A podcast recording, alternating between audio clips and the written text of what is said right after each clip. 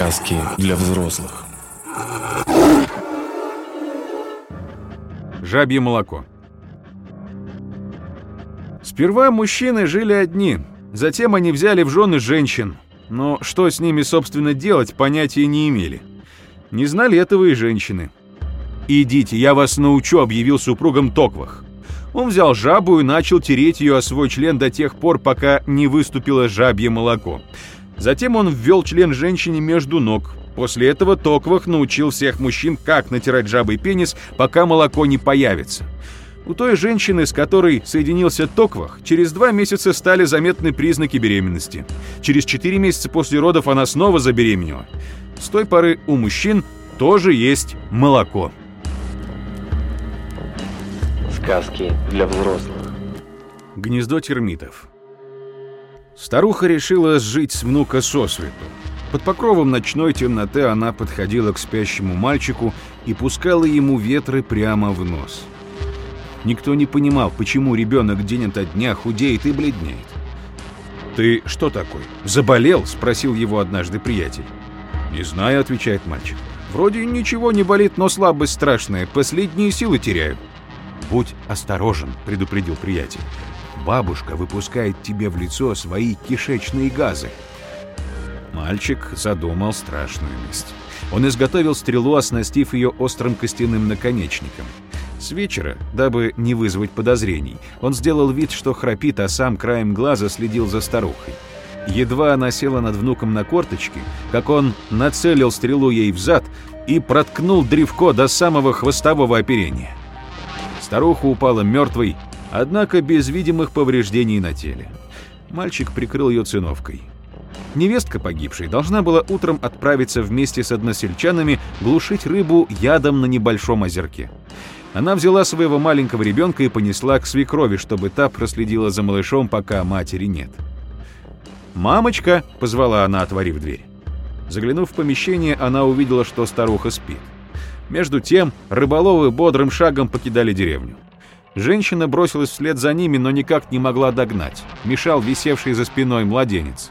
Тогда мать остановилась, сняла с плеч ребенка и посадила на развилку толстого дерева. Потом она, не оглядываясь, припустила бегом по траве. Легко догадаться, как плакал и кричал малолетний ребенок, оставшись один. В отчаянии он стал призывать злых лесных духов лишить его жизни, пронзив своими острыми палочками, и тем самым наказать мать.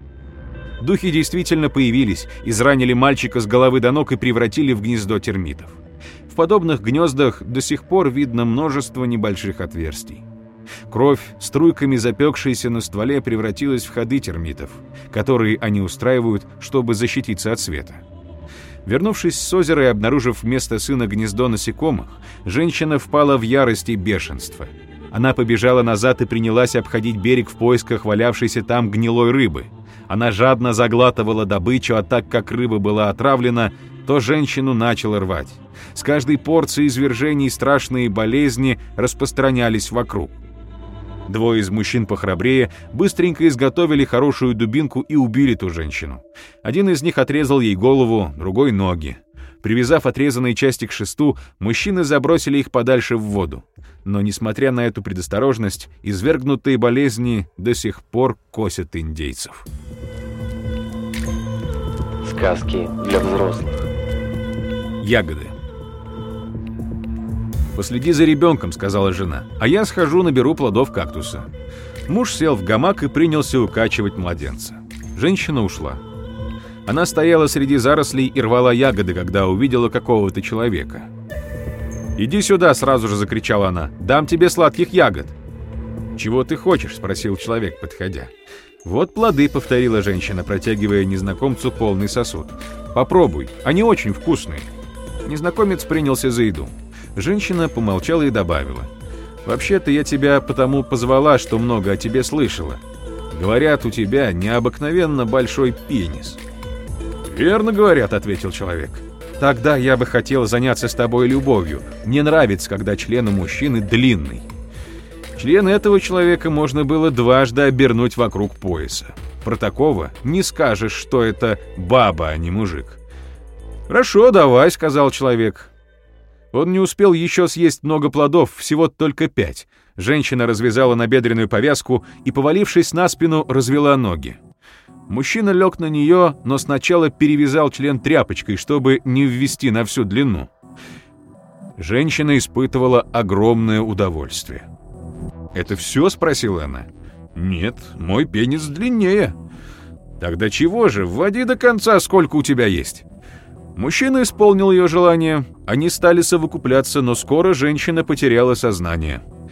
Мужчина поднялся, остатки спермы он выпустил в ноздри женщине, а затем пошел прочь.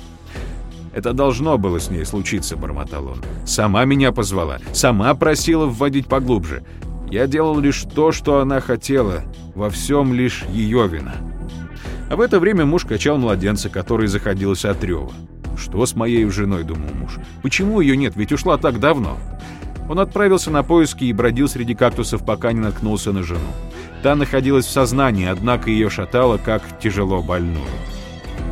«Что ты сделала? Что случилось?» — волновался муж. «Неплохо. Я встретила злого духа. Возьми у меня с рук ребенка, он кричит не переставая. Я его успокоить не в состоянии. Ох, как мне плохо. Женщина прижала младенца к груди, а муж поднял ее саму на руки и понес к дому. Уложив жену в постель, он отправился искать шаманку. Шаманка взмахнула погремушкой лишь два-три раза, а петь не стала совсем. Ей и без того все было ясно. Женщина не больна. Длинный пенис причинил ей вред. Она сама легла с ним. «Зачем ты меня звала? Такие дела беспокоят меня и утомляют». Вот что нашептывал дух-помощник, обнюхивая пациента. «Твоя жена не больна», — обратилась старуха к мужчине. Помощник мой говорит, что она совокуплялась с тем, у кого длинный пенис настолько длинный, что его можно дважды обернуть вокруг пояса. Он тут нередко бродит. «Вот он как», — произнес человек. «А я-то думал, что жена нездорова», и отпустил шаманку. «Что-то я должен сделать», — размышлял он. На следующий день на рассвете он уже ждал около водопоя. С собой он взял стрелы с железными наконечниками, гладкими, без зазубрин. Вскоре длинный пенис пригнал овец.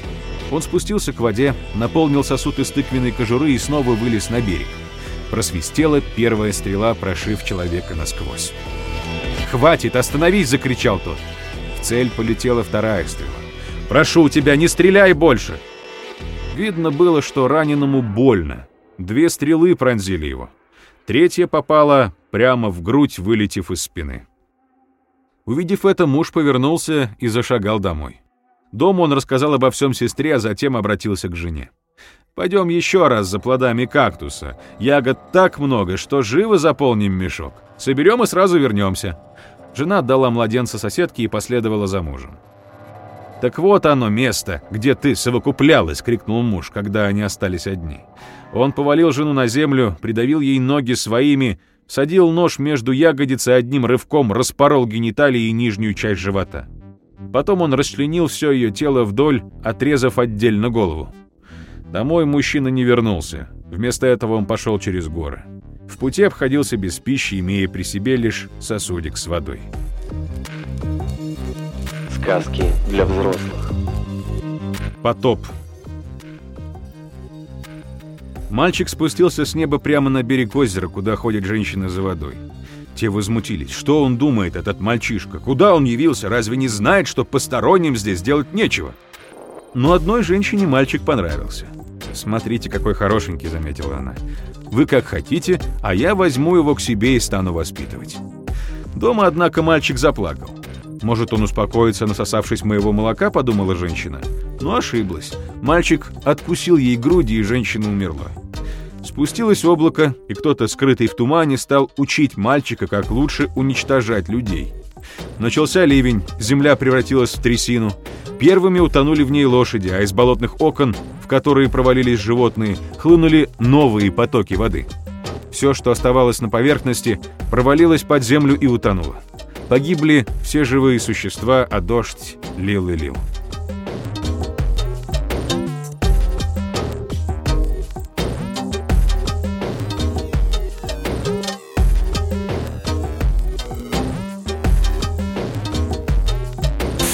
Глаголев FM. Ваш личный терапевтический заповедник.